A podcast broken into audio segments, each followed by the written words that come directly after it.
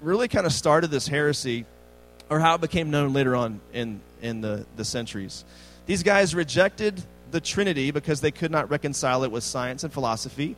You may have friends that may, may, maybe you're here in the room right now, you're like, I can't reconcile the Trinity with science, philosophy, math, right? And, and you're just questioning, how can I believe this stuff? Because I don't, I don't, that doesn't make sense to me. Um, that's what they thought as well. They thought Jesus was just a man who was adopted by God but given divine powers.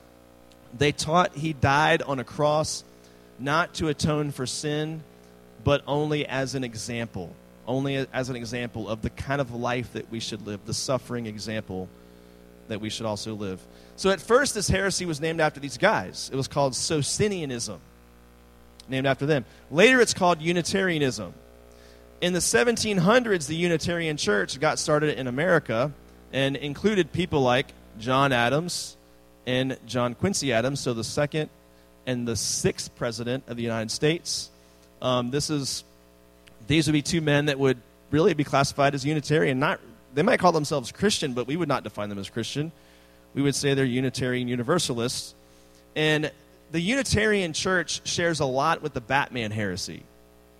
They reject the Trinity. They believe Jesus was just a good man, teacher, role model, example, but they don't believe he was God. Some might even say, now we believe he did some miracles and that he was empowered by God, the Holy Spirit, to do these miracles.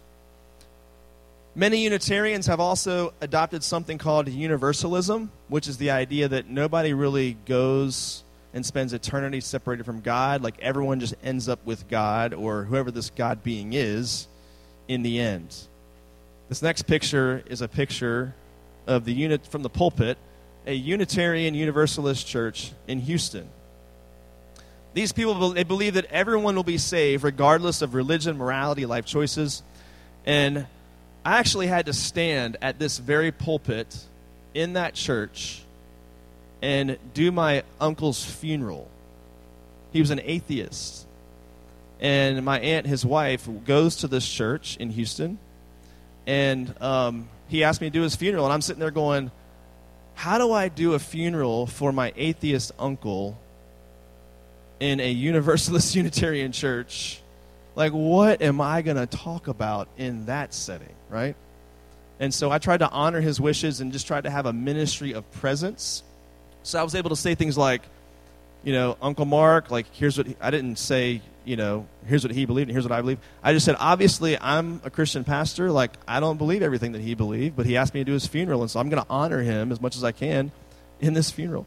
And so having to stand in front of this crowd of mostly non Christians in a Universalist church doing a funeral for an atheist person, and what much of what the people of that church believe would fall in line with what would be considered the old school, like adoptionism heresy. If you said that to them, they may not be like, yeah, yeah, we believe that. But that's kind of where it began many, many years ago, if you understand that. So, how do you know if you've fallen for this heresy? So, if, if, you, if you like Jesus and you believe he did some miracles but don't think he was really God, well, that's kind of the adoptionism or the Batman or the Green Lantern heresy. If you believe he died on a cross but not to pay for sins, but only as an example for us of selfless suffering, and that's all it was, then you're falling for the adoptionism heresy. So, what does the Bible say? We're going to get to the Bible now. So, the Green, ha- the Green Lantern heresy is similar to the Batman heresy. Batman heresy says Jesus was just a good man. Green Lantern says he was a good man, adopted by God, given the Holy Spirit, just like Hal Jordan given the Ring of Power. In Philippians, Paul addresses this. Turn to Philippians chapter 2 if you have your Bibles. Chapter 2, we're looking at verses 5 through 8. Whenever you read Paul, it just sounds like he's just spouting out theology, doesn't it? Whenever you read Paul, it just looks like here's a really smart guy who has way too many words and he's just spouting off. Let me just tell you all the things I know. And you're just like, and you're like, oh. Even Peter's thought that. The, the writing of Peter, he says, that guy Paul, he's hard to understand. The Bible says that Paul was hard to understand, and he is. So there's always a story behind it, though. It's never just Paul spouting out all the stuff he knows. There's always a context and a story why he's saying what he's saying. And that's what happens in Philippians chapter 2. The Philippians are dealing with disunity and pride. And so Paul writes this passage Have this mind among yourselves, which is yours in Christ Jesus, who, though he was in the form of God, did not count equality with God a thing to be grasped, but emptied himself by taking the form of a servant, being born in the likeness of men, and being found in human form, he humbled himself by becoming obedient to the point of death, even death on a cross. So, to deal with this messy relational problem in Philippi, Paul appeals to the person of Jesus. Here's what that tells us what we believe about Jesus affects how we act. Theology matters. I know we always think like theology is like just the academic stuff. No, it's not the academic stuff, it is the day to day stuff. And what you believe about Jesus matters. And you will often see whenever people start getting off the path and start buying into certain heresies theologically, it almost always leads to real sin in the people that adopt that heresy. There's always the connection. Is it any wonder that someone like a David Koresh in Waco gets off on some heresies and then suddenly ends up with like 20 wives? No, it's not coincidence. If you're willing to fall for some lies and be a propagator of lies, theologically, then you're going to fall for some lies in your everyday life and be a propagator of lies in your everyday life. So theology always matters. It always matters. So, what is Paul saying here? In verse 6, he says that Jesus was in the form of God. What does it mean that Jesus was in the form of God? I mean, doesn't that sound like the heresy we've been talking about? That he was, maybe he wasn't really God, he was just in the form of God, whatever that means. Well, here's what it means it means he's fully God and has always existed with the Father. You might say, why does it say form? Well, form in the Greek actually means essence. So, same essence as God. He possesses everything it takes to be God. Jesus has everything it takes to be God. He's not created, he's not adopted, and he's always been God. Then why does it say he did not count equality with God a thing to be grasped? Isn't that also confusing? Well, we would say even though he's equal with God, he didn't hang on to all the privileges that come with being God. I raise the next question. In verse 7, it says, Jesus emptied himself. So, what does that mean? Well, it means he gave up his status and his privilege as God. So, what is, when you think of emptied, we think of like taking a pitcher of water and pouring it out and emptying it. So the picture might you might think in your mind is, well, okay, so in the picture is like his divinity, and he poured it out, you know, and it was no longer divine when he came to earth as a human. And that's not what it's talking about when it says he emptied himself. By taking the form of a man, he didn't lose his divinity, but he added humanity to his divinity. And I'll explain how this can work. So I got this analogy from a guy named Bruce Ware, a theologian, so I, I stole it from him. But I have some pictures I want to show you of my kids and a Ferrari in the church parking lot. This happened a few months ago, and I think I, I heard the name of the, I actually know who this guy is, but I didn't know he had a Ferrari. I'm like, dude, holding out on me here, seriously. So he, um, the guy that used to go here to TBC, I think he moved to Dallas now, but he was back in town visiting, and um, I see this Ferrari in the church, like outside. I'm like, what is a Ferrari doing in the church parking lot? And uh, my kids are getting out of school, and so they love cars. They're on this car. They love car, cars right now. So I get them from school, and I go, guys, guess what? You're not going to believe what's in the church parking lot. And Landon's like, a Mustang. Child's play. And Sienna's like, a Corvette. And I'm like, again, child's play. A Ferrari. And they're like, ah! And they're getting, they get in the back seat of the car, and we're like trying to go as fast as my Pathfinder will take us to the church. And they get in the parking lot, and they scream, they shrieked at seeing this thing. And they're like, Can we get a picture? I'm like, Yeah, but don't touch it. And so we get a picture, and the next picture is the, the front of the car. This is like a really beautiful car. And you can actually see, if you notice, you can see my Pathfinder in the background, like the very, very back, but next to the white truck. It's my Pathfinder back there. And I'm like, kids, they're basically the same thing. It's just rearranged metal, right? Same thing, right? So, um, my kids are with this Ferrari. Now, here's the deal. This guy is having a meeting with Gary in the office.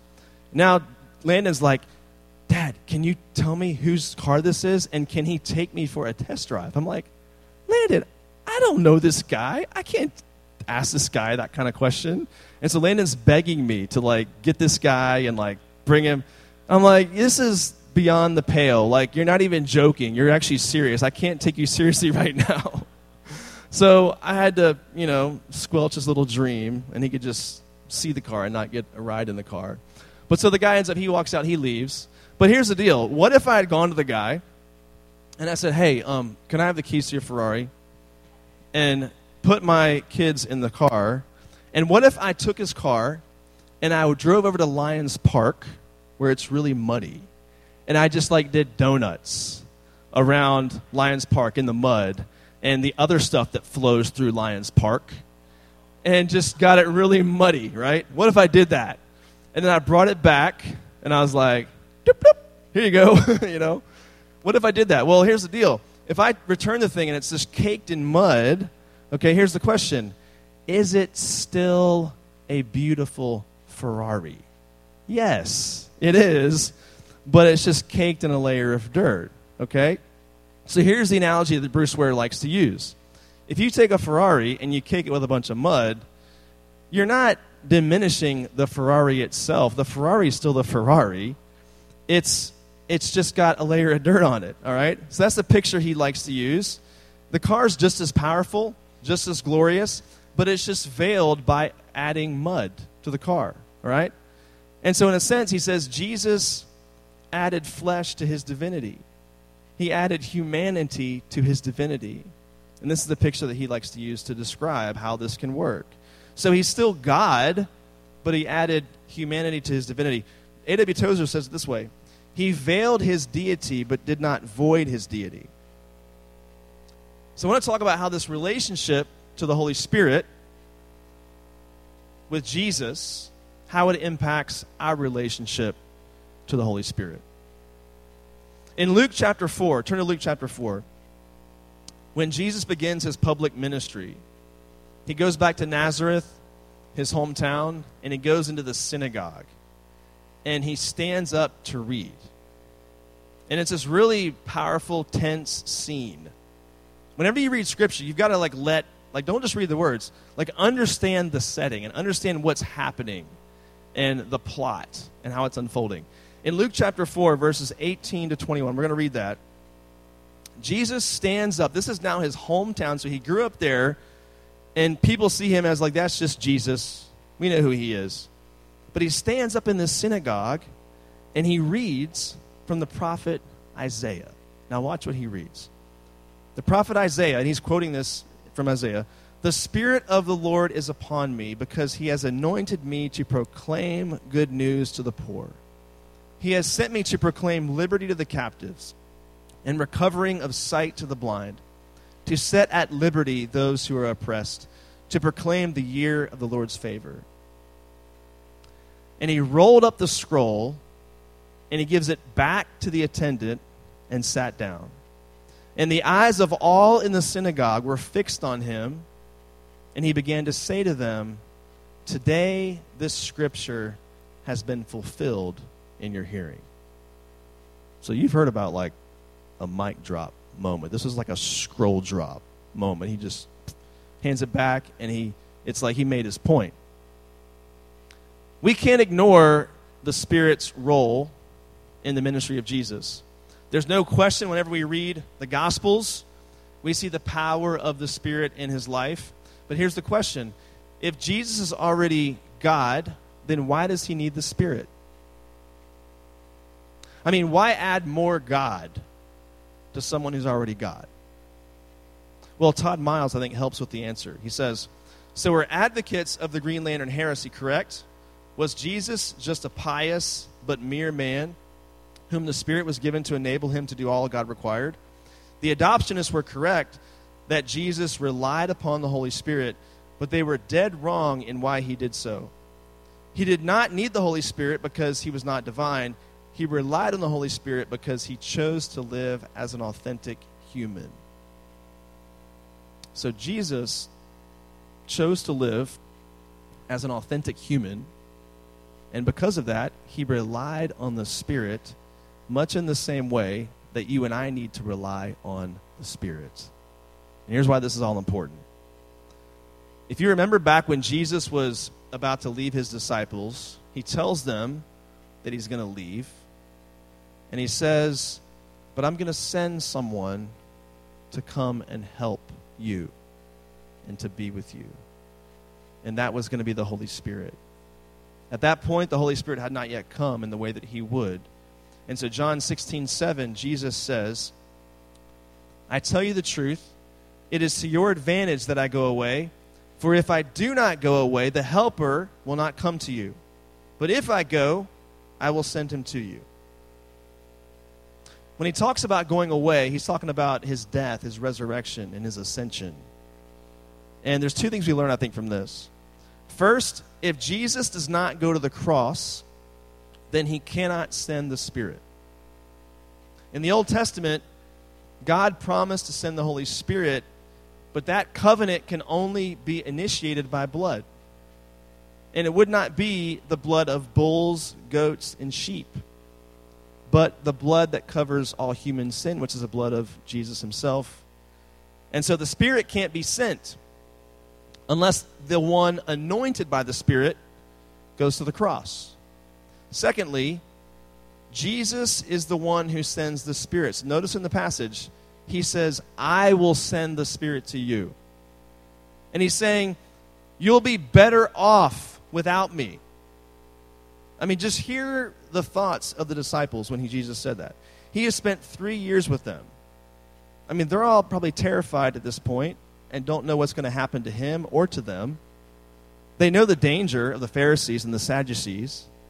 They know that he's not the most popular guy with the religious establishment.